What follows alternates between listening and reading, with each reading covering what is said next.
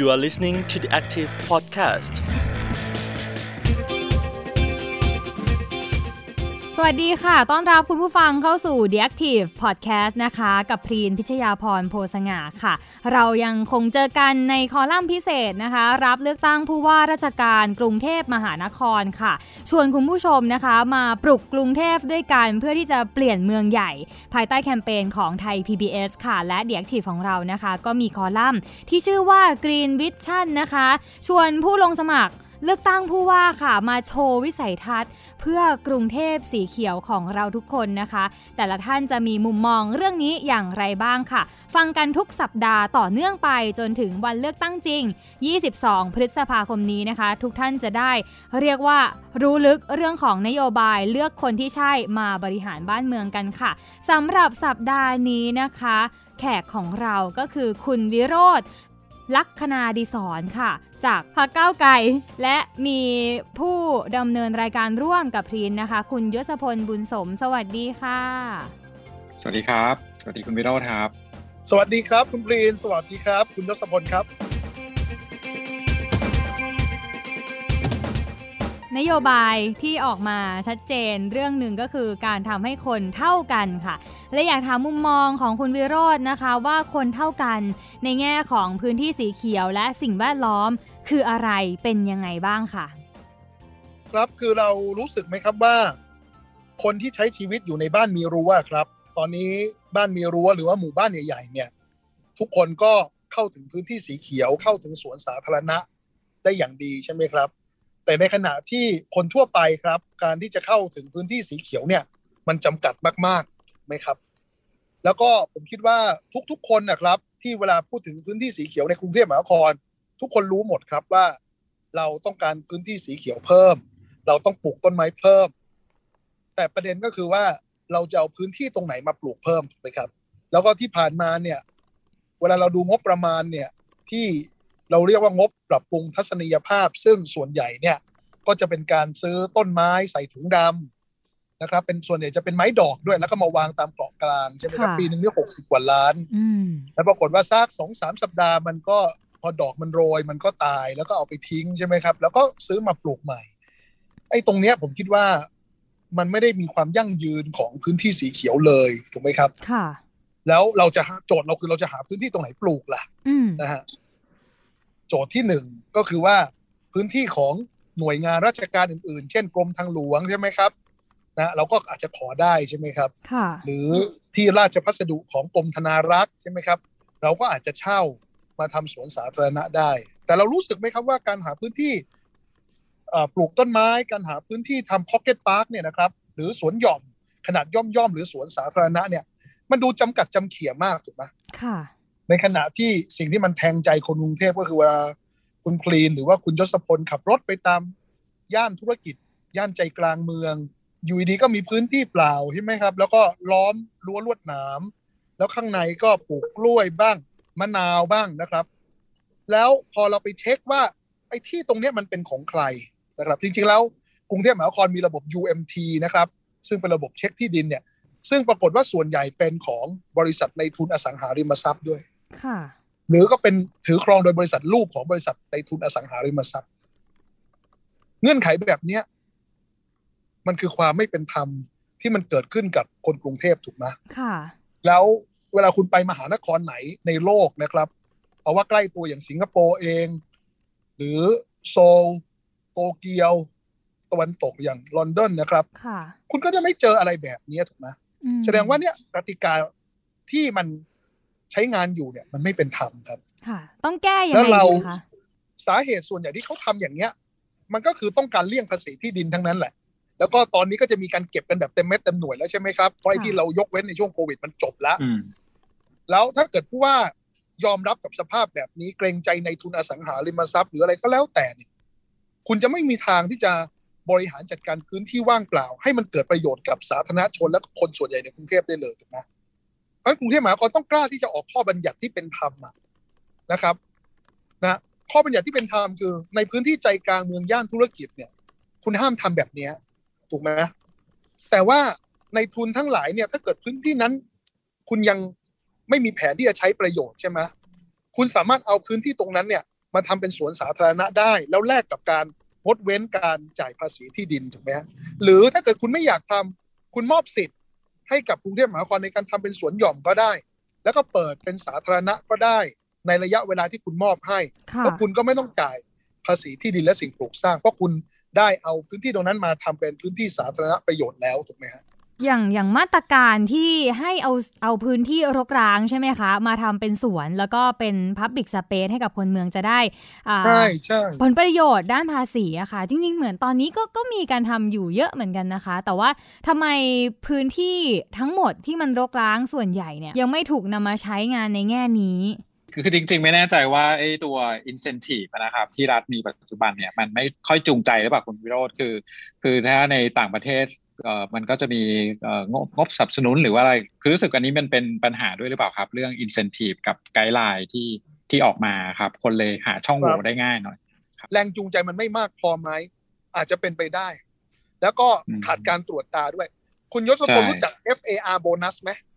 ครับคือ FAR โบนัสคือว่า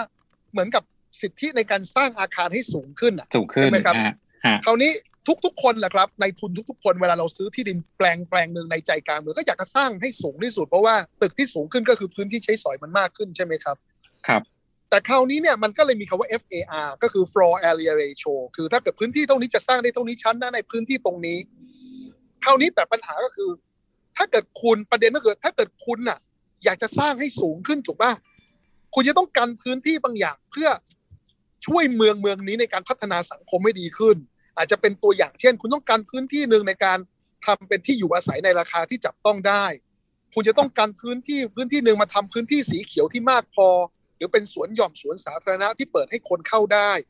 หรือคุณอาจจะมีพื้นที่สำหรับทำเป็นโรงอาหาร เพื่อให้ทุกคนสามารถเข้าถึงอาหารราคาถูกได้ มีพื้นที่ตลาดภายในตึกที่ทำให้คนเกิดพื้นที่การค้าการขายในราคาค่าเช่าไม่แพงได้ เราสร้างเงื่อนไข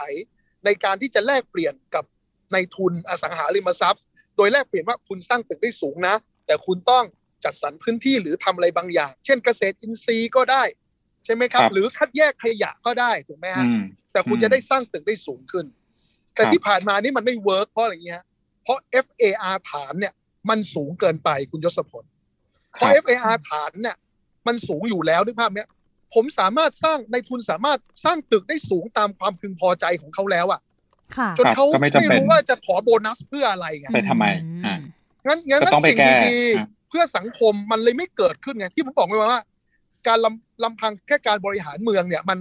มันมันจะคิดแค่การ manage แบบบริษัทเอกชนไม่ได้ไงคุณต้อง regulate ไงคแต่รับพอคุณพอพอคุณสร้างกฎระเบียบที่มันไม่เป็นธรรมเนี่ย หรือกฎระเบียบที่มันที่มันเอื้อประโยชน์ให้กับนายทุนเนี่ย สิ่งดีๆ แล้วก็สิ่งที่มันเกิดประโยชน์กับสังคม มันก็เลยไม่เกิดขึ้น คนตัวฮะใหญ่ก็เลยไม่มีแรงจูงใจในการ โอบรับหรือร่วมกันครับแก้ปัญหาเมืองถูกไหมอืฮะม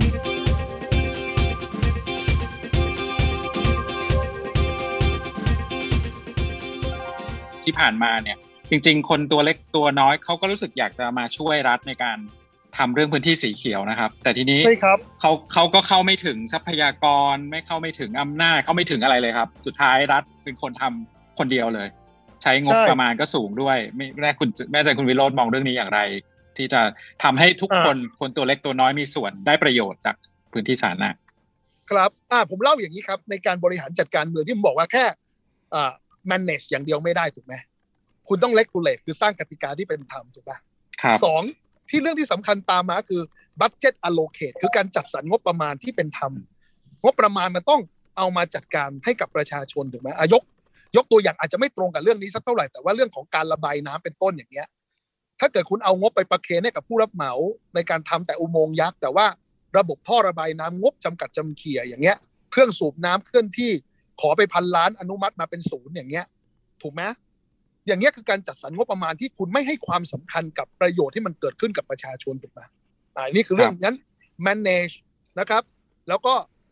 regulate แล้วก็ budget allocate ถ้าถ้าเกิดสามอย่างนี้คุณไม่ทำนะ แล้วคุณทำอย่างที่สี่คือ educate คือการให้ความรู้ แล้วคุณทำอย่างที่สี่นะคือ participate สุดท้ายคุณลองดูนะ กติกาก็ไม่เป็นธรรม คิดแต่การบริหารอย่างเดียว งบประมาณก็ไม่ได้ทุ่มเทให้กับเรื่องที่มันสำคัญเรื่องที่มันเกิดแบบประโยชน์กับประชาชน แต่คุณพยายามที่จะให้ความรู้ขอการรณทำรณรงค์เพื่อประชาชนมีส่วนร่วม สุดท้ายมันจะกลายเป็นกิจกรรมปาหีที่ไม่ยั่งยืน แล้วหลอกให้ประชาชนเหนื่อยฟรีถูกค่ะป่ะอย่างบางขุนเทียนชัดเจนนะครับ อย่างเรื่องของชายฝั่งเนี่ย พูดกี่ทีกี่ที คนบางขุนเทียนเขาเคยให้พื้นที่ไปแล้วเพื่อไปทำโครงการในการปกป้องรักษาชายฝั่ง กรุงเทพมหานครไม่ทำสุดท้ายชายฝั่งถูกกินมาเรื่อยๆถูกกัดซ้อมมาเรื่อยพอมาประชุมอีกกรุงเทพมหานครยังกล้าที่จะไปขอพื้นที่ ขอที่ดินจากประชาชนเพิ่มอีกอะ คุณดูดิดังนั้นเนี่ยผมผมผมผมยืนยันเลยนะว่าอย่างกรณีพื้นที่สีเขียวก็เหมือนกันน่ะ ถ้าเกิดคุณไม่สร้างกติกาที่เป็นธรรมแล้วคุณพูดแต่ว่าสีเขียวจำเป็น พื้นที่สีเขียวตาม WHO ต้องเท่านั้นเท่านี้ต่อตารางเมตร แล้วก็ทำแต่กิจกรรมรณรงค์เนี่ยค่ะ เมืองมันไม่ยั่งยืนหรอกครับ คุณอืมหลอกให้ประชาชนเหนื่อยฟรีค่ะอืมอย่างแบบว่าตอนนี้เองค่ะ ก็มีภาคประชาสังคมนะคะ หรือว่ากลุ่มวิพากษ์ของคุณยศพลอย่างเงี้ยสำรวจพื้นที่รกร้างไว้เยอะแยะเลยอะค่ะ แล้วก็มีข้อเสนอมากมาย แล้วก็ความเป็นไปได้ ที่จะออกแบบให้เป็นพื้นที่สีเขียวที่หลากหลายรูปแบบด้วย การเสนอ โปรเจกต์จากภาคประชาชนสู่กทมภาครัฐนี่มันจะมีโอกาสที่สร้างความคล่องตัวในการทำให้เกิดขึ้นจริง สนับสนุนอ่ากันและกันมากขึ้นครับยังไงไหมคะถ้าคุณพลีนผมตั้งคำถาม ถ้าเกิดการเก็บภาษีที่ดินและสิ่งปลูกสร้างเนี่ยเก็บอย่างจริงจังนะแล้วไม่เกรงใจในทุนที่ดินอสังหาเราเหล่านั้นนะแต่เราเปิดโอกาสให้เขามอบสิทธิ์ให้ให้กับกรุงเทพมหานครในการทำเป็นสวนหย่อมอย่างเงี้ยอ่าคุณยศพลนี่พร้อมเลยถูกไหมใช่ ถูกไหมเราพร้อมที่จะมาร่วมออกแบบอะไรเลยถูกไหมแต่ตอนนี้คุณยศถ้าเกิดกติกามันไม่เป็นธรรมคุณยศพลลองเข้าไปสิถูกแจ้งข้อหาบุกรุกแล้ว แล้วแล้วการให้อำนาจระดับเขตล่ะครับคุณวิโรธหรือกระจายอำนาจหรืองบประมาณลงไประดับเขต หรือระดับชุมชนเนี่ยว่าเออเขาก็มีโครงการเรื่องพื้นที่สีเขียวเออเบิร์นฟาร์มอะไรเล็ก ๆ เนี่ยเขาทำยังไงเขาถึงจะเข้าถึงแหล่งแหล่งทุนแหล่งทรัพยากรตรงนี้ได้มากขึ้น คือการจัดสรรงบประมาณที่ผ่านมาเนี่ยมันเป็นงบรัฐราชการรวมศูนย์ที่งบ มันไปตกอยู่ที่เขตบ้างสำนักต่างๆบ้างแต่ที่หนักใจที่สุดคือมาอยู่ที่งบกลางผู้ว่าอืมปีห้าแปดนี่งบกลางผู้ว่าในเจ็ดพันล้านค่ะปีหกห้านี่งบกลางผู้ว่าหนึ่งหมื่นสี่พันล้านเพิ่มขึ้นเท่าตัว คราวนี้ประชาชนก็ต้องอ้อนวอนร้องขอไงถูกไหมครับ เราถึงต้องพูดถึง participatory budgeting หรือว่างบที่อืมประชาชนมีส่วนร่วมที่ครับเราจำเป็นต้องดึง งบออกจากส่วนกลางที่อยู่ตามสำนักตามเขตหรืองบกลางผู้ว่าออกมาสักสี่พันล้านในเบื้องต้น จากนั้นเราก็กระจายลงครับชุมชนครับสองพันชุมชน ชุมชนละประมาณห้าแสนถึงหนึ่งล้านบาท กระจายลงในอีกห้าสิบเขต ก็เพราะว่าประชาชนบางคนก็ไม่ได้อยู่ในชุมชนถูกไหมครับครับก็อีกสักสองพันสี่ร้อยล้านถูกไหมครับ อีกสองร้อยล้านเรากันเอาไว้ให้คนกรุงเทพโหวตร่วมกันค่ะคราวนี้แหละครับภาค สังคมภาคีเครือข่ายต่าง ๆ เนี่ย ก็จะสามารถทำงานกับชุมชนทำงานกับประชาชนได้ในเลยเขตมีกลไกให้โหวตถูกไหมว่า เราอืมอยากได้การเราอยากได้สวนแบบนี้ และสวนแบบนี้ตรงชุมชนของเราเนี่ย มีผู้สูงอายุเยอะ เราต้องการทำลานสำหรับกายภาพบำบัดเบื้องต้น เพราะคุณยศพลเห็นไหมสวนบางสวนนั้นมีแต่การเครื่องออกกำลังกายหนักๆอะค่ะอ่าแต่ตอนใช่นี้เราเป็นฮะเอจจิ้งโซซ i ตี้ไม่ตอบโจทย์เราต้องการแค่ครับเขาเรียกว่าอะไรเป็นแลมป์แบบ ที่ไม่ต้องชันมาก มีบันไดขั้นเล็ก ๆ มีราวจับสำหรับผู้สูงอายุในการที่จะฝึกเดินฝึกเหินใช่ไหมบางทีอาจจะมีความจำเป็นละ คุณยศพลกับชุมชนกับประชาชนในเขตโหวตได้เลยครับพอโหวตแล้วปรากฏเราเลือกทำตรงนี้ ก็สั่งการลงมาที่หน่วยงานราชการของกรุงเทพมหานครอืมแล้วหน่วยงานถ้ามันจะต้องติดต่อหน่วยงานนั้นหน่วยงานไหน ก็เป็นหน้าที่ของกรุงเทพมหานครหรือเขตเขตนั้นในการไปทำงานรับใช้ประชาชน จากมุมมองที่ประชาชนต้องอ้อนวอนร้องขอในฐานะลูกน้องนะครับ หรือรู้สึกว่าตัวเองเป็นบ่าวค่ะก็จะกลายเป็นประชาชนเนี่ยเป็นเจ้าของอำนาจ เพราะคนที่อ่าถืออำนาจคือคนที่ถือเงินถึงเงิน ถูกไหมเราต้องยอมรับจริงคุณยศพลจริงมาก คนที่ถือฮะอำนาจที่แท้จริงก็ถือเงินค่ะปากดีหลายคนปากดีบอกกระจายอำนาจแต่กระจายอำนาจแต่ถ้าไม่กระจายเงินคือกระจายอำกระนาจจายเงินด้วยอ่าผมว่าอย่างนี้ดีกว่าไหมอืมดีค่ะดี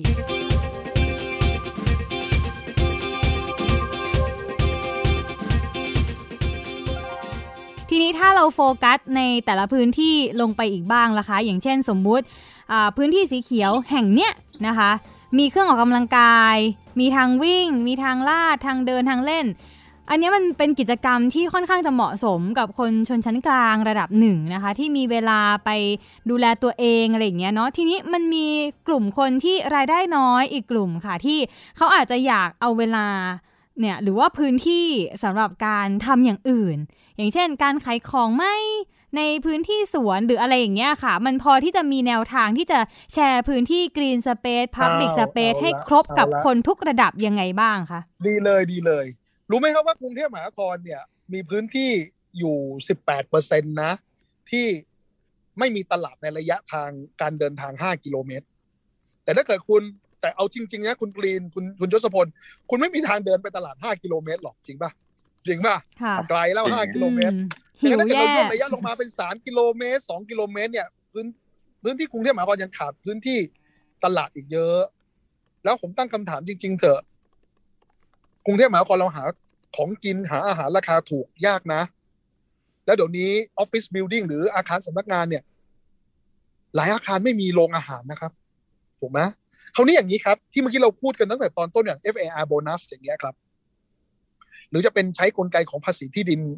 และสิ่งปลูกสร้างก็ได้ เราสามารถกำหนดหรือออกข้อบัญญัติได้นี่ครับว่าอ่าถ้าอาคารสำนักงานใดนะครับ คุณอยากจะขึ้นตึกสูงๆใช่ไหมนะครับ จากพื้นที่ที่มีอยู่เนี่ย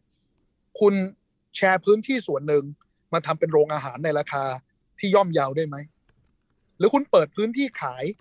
ให้คนได้เข้าไปขายของ ภายใต้ระเบียบที่ถูกต้องได้ไหมในค่าเช่าที่ไม่แพงได้ไหมถูกไหมฮะอ่คุณสามารถจัดการขยะคัดแยกขยะให้กับเราได้ไหมเพื่อแลกกับค่าธรรมเนียมขยะที่ถูกลงได้ไหมอ่าถ้าเกิดคุณทำสิ่งต่างๆ เหล่านี้ได้ใช่ไหมค่าธรรมเนียมขยะคุณถูกลง ภาษีที่ดินและสิ่งปลูกสร้างถูกลงใช่ไหมครับ แล้วก็ FAR โบนัสคุณขึ้นได้สูง แต่ที่สำคัญเขตต้องเข้าไปกำชับนะ เพราะหลายพื้นที่ที่ FAR ค่อนข้างจำกัด หลาย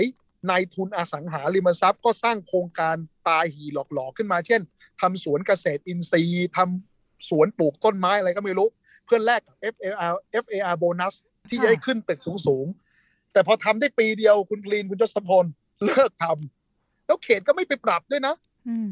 ถูกไหมครับ ตรงเนี้ยผมคิดว่าครับผมว่านอกจากสวนก็ทำเป็นพื้นที่ตลาดได้ทำเป็นพื้นที่การค้าการขายได้นะ แล้วก็ไอ้เรื่องภาษีที่ดินผมคิดว่ามันมีเรื่องที่มันมันฟอนเฟะกว่า กว่าการปลูกกล้วยปลูกมะนาวด้วยนะ คือคุณรู้อะว่า ในทุนที่ดินอสังหาริมทรัพย์เนี่ย มันมีพฤติกรรมแบบนี้ด้วยนะ คือเอาที่ดินแปลงใหญ่ใจกลางเมืองย่านธุรกิจนะ ไปซอยเป็นเส้นก๋วยเตี๋ยว คือซอยเป็นที่ไม่สวยอะเป็นเส้นเส้นยาวๆ หน้ากว้างติดถนนแคบๆเนี่ยใจกลางที่ดินเป็นที่ตาบอดอย่างเงี้ย แล้วก็แบ่งไอ้แปลงย่อยๆ เนี่ย ให้กับบริษัทลูกถือครอง คุณเช็คในระบบ UMT คุณเห็นแล้ว คุณรู้อยู่แล้ว คราวนี้เพื่อพวกนี้เขาทำเพื่ออะไรรู้ไหม พอที่ที่มันพอที่มันตาบอดเนี่ย หรือที่มันไม่สวยหน้ากว้างแคบเนี่ย ราคาประเมินก็ถูกลงครับอืมพอราคาประเมินถูกลงก็เสียภาษีที่ดิน และสิ่งปลูกสร้างถูกลงอะถูกป่ะผมคิดว่าผู้ว่ากรุงเทพมหานครต้องไม่ยอมให้สิ่งเหล่านี้เกิดขึ้นอะโอเคแหละครับอำนาจการเวรคืนผู้ว่าทำไม่ได้ใช่ไหมแต่ก็ต้องเสนอรัฐบาลอะเวรคืนสิอืมต้องการพื้นที่ตลาดใช่ไหมฮะเอาไอ้พื้นที่ตาบอดเนี่ย ที่เขาจงใจทำเนี่ยมาทำเป็นตลาดสิค่ะ แล้วก็เวรคืนไอ้ที่เส้นก๋วยเตี๋ยวมาทำเป็นถนน เพื่อเข้าไปที่ตลาดก็ได้ละ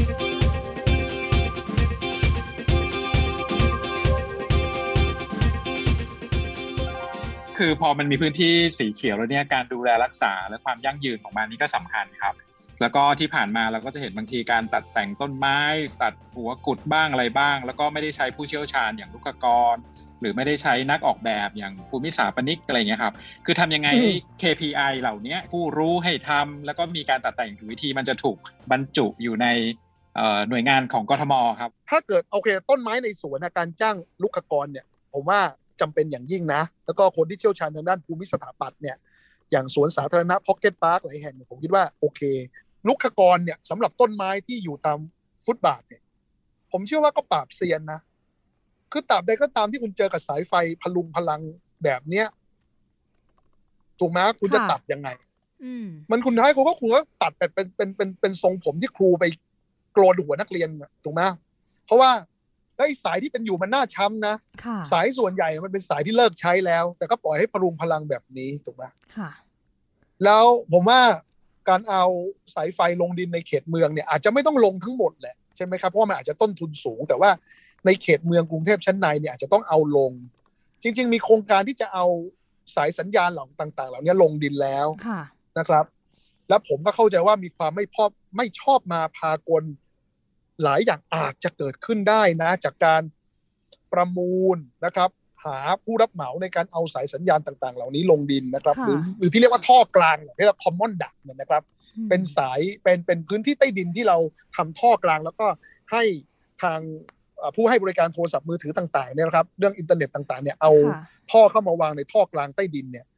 นะครับ ตรงนั้นก็ถามว่าแล้วใครจะมาเช่าใช้ล่ะ คุณทำอย่างนั้นต่อให้คุณทำท่อใต้ดินไอ้บริษัทโอเปอเรเตอร์ต่างๆ ที่ให้บริการอินเทอร์เน็ตมือถือต่างๆเขาก็ไม่เอามาใช้ กรุงเทพมหานครก็ต้องเลิกเกรงใจอะถ้าเกิดคุณต้องการสร้างเมืองที่มันร่มรื่นเป็น garden city นะครับเป็นเมืองที่ปลูกต้นไม้ใหญ่แล้วมันเป็นมีความร่มรื่นนะครับ เดินแล้วมันเจอร่มเงาเนี่ย คุณก็ต้องกล้าออกข้อบัญญัติกล้าบังคับใช้พรบรักษาความสะอาดกับสายไฟพะรุงพะรังเนี่ยค่ะ ก็คือถ้าสมมุติว่าเราเอาสายไฟลงดินได้ ก็จะทำให้ดูแลต้นไม้ง่ายขึ้นด้วย เมืองก็น่าจะมีภูมิทัศน์ที่สวยงามขึ้นด้วยถูกไหแล้วก็คะความปลอดภัยด้วยนะอืมคุณรู้ไหมว่าต้นไม้ที่ถ้าเกิดคุณไม่ตัดบางทีมันบาดค่ะสายไฟอะถูกป่ะอืมแล้วก็บางทีก็มีการประกายไฟสายไฟไฟฟ้าลัดวงจรก็มีเห็นไหมฮะบางทีเราก็เห็นปัญหาอยู่ถูกไหมอืมอืม เรื่องลุกขกรนี่ก็มีหลายคนก็เป็นห่วงอะนะคะ เรื่องต้นไม้ไม่สวย ต้นไม้หัวกุดบ้าง ทรงผมเหมือนผมนักเรียนอย่างที่คุณวิโรธบอกบ้างอะไรอย่างเงี้ยค่ะ ถูกกล้อนผมเนาะอ่า ถูกกล้อนผม เดี๋ยวเนี้ยมันก่อนก่อนหน้านี้นะคะ ก็มีการอบรมลูกขกรหรือว่าการตัดแต่งอย่างถูกวิธีในทุกสำนักงงานเขตเลย แต่ว่าภาคีเครือข่ายรักต้นไม้อะค่ะเขาก็มองว่ามันยังไม่มีแบบแผนของการที่จะทำให้เจ้าหน้าที่หรือว่าอ่า คนสวนต่างๆของเขตเนี่ยค่ะนำไปใช้อย่างเป็นมาตรฐาน อันนี้คุณวิโรธครับมีแนวทางที่จะทำให้มันกลายเป็นเหมือนคู่มือ แล้วก็เป็นข้อกำหนดในการดูแลของพื้นที่แต่ละพื้นที่ยังไงบ้างอะค่ะผมว่าการทำให้เป็นมาตรฐานเนี่ยนะครับผมว่าเราทำได้อยู่แล้วแต่คุณพรีนคิดตามผมสิว่าทำไมลูกกรที่เขาอบรมมาเนี่ยอืมเขาถึงจะไม่อยากตัดต้นไม้ตามที่เขาได้อบรมมา มันสวยนะ ผมเคยทำงานในโรงเรียนครับ ผมรู้ครับว่าลูกกรตัดต้นไม้เนี่ยแบบแบบ ดีมากๆอะใช่ไหมแต่เราก็ต้องยอมรับว่ามันมีข้อจำกัดที่ผมเล่าให้ฟังว่าคุณเจอสายไฟลุงลังแบบเนี้ยถูกไหมค่ะถูกไหมมันก็ลำบากใจเหมือนมันก็ลำบากในการทำงานเหมือนกันนะอืมถูกไหมแล้วก็คือคุณต้องคุณต้องเห็นใจลูกกรเวลาเขาขึ้นไปทำงานด้วยนะอืมมันก็อันตรายนะเขาก็มีชีวิตเราก็มีชีวิตถูกไหมค่ะ ปัจจัยมันต้องผมเอื้อด้วยใช่ไหมผมจะทุคะกข์ใจมากนะบริบทพื้นที่ใช่คือผมมันต้องแบบอำนวยนิดนึงใช่คือผมจะทุกข์ใจมากนะถ้าเกิดลูกกรของกรุงเทพมหานครเนี่ย ไปตัดแล้วปรากฏว่าถูกไฟดูดเสียชีวิตเนี่ยค่ะนะอืมบางครั้งเขาก็ต้องเขาก็ไม่สามารถตัดในสิ่งที่ควรจะเป็นได้ ถ้าเกิดปัจจัยพื้นฐานแล้วก็ระบบนิเวศมันไม่ได้เอื้ออำนวยใช่ไหมครับครับ แล้วอืมคุณก็อย่าไปโทษเขาว่าไอ้ยตรงนี้มันสายสัญญาณไฟไม่ดูด ใครจะไปรู้อะคุณพลีนค่ะถูกไหมแต่ละสายดำๆเราก็กลัวหมดอะถูกไหมฮะใช่ไหมครับดังนั้นผมคิดว่าเรื่องของการเอาสายไฟลงดิน แล้วผมยืนยันนะไอ้เรื่องของโปรเจกต์ในการเอาสายไฟลงดินเนี่ยผมไป สืบมาแล้วถามผู้รู้จากหลายท่านเนี่ย ก็พบว่าที่มันไปไม่ได้เนี่ย ก็เพราะว่ามันมีเรื่องราวที่มันไม่ถูกต้องเกิดขึ้นอะมันมีเรื่องของการที่เกี่ยวข้องกับผลประโยชน์นะซึ่งผมคิดว่าเรื่องนี้มันก็ต้องเริ่มต้นใหม่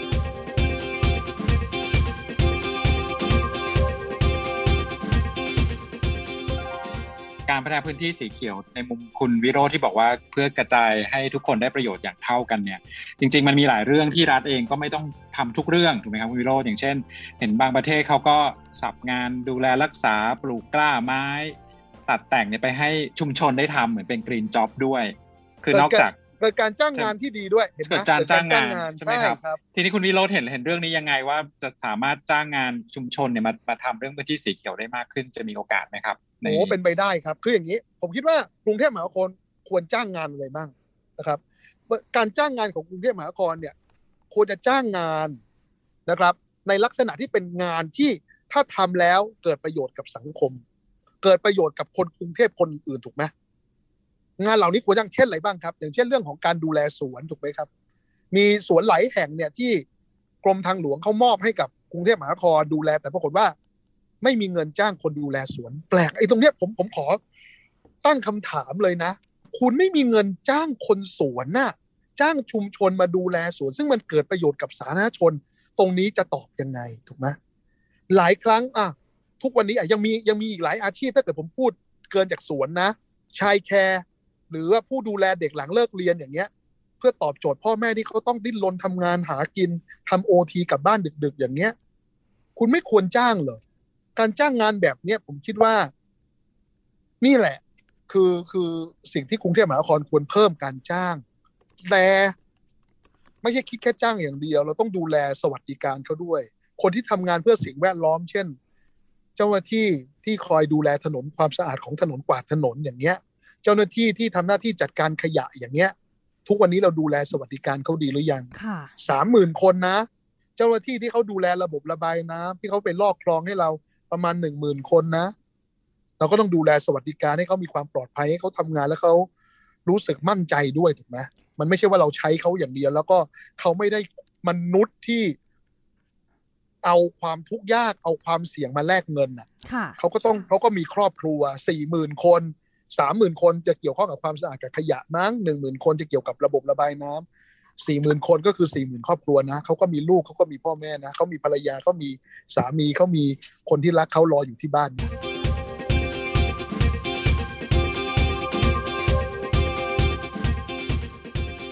คุณวิโรจน์อยากจะฝากอะไรไหมคะ เรื่องวิสัยทัศน์กรุงเทพสีเขียวค่ะ หากว่าได้เป็นผู้ว่าแล้วอะไรที่อยากจะทำเป็นอย่างแรก ๆ คิดว่ามันจะเปลี่ยนเมืองนี้ยังไงบ้างค่ะ อย่างที่ผมได้เล่าให้ฟังในตอนแรกว่า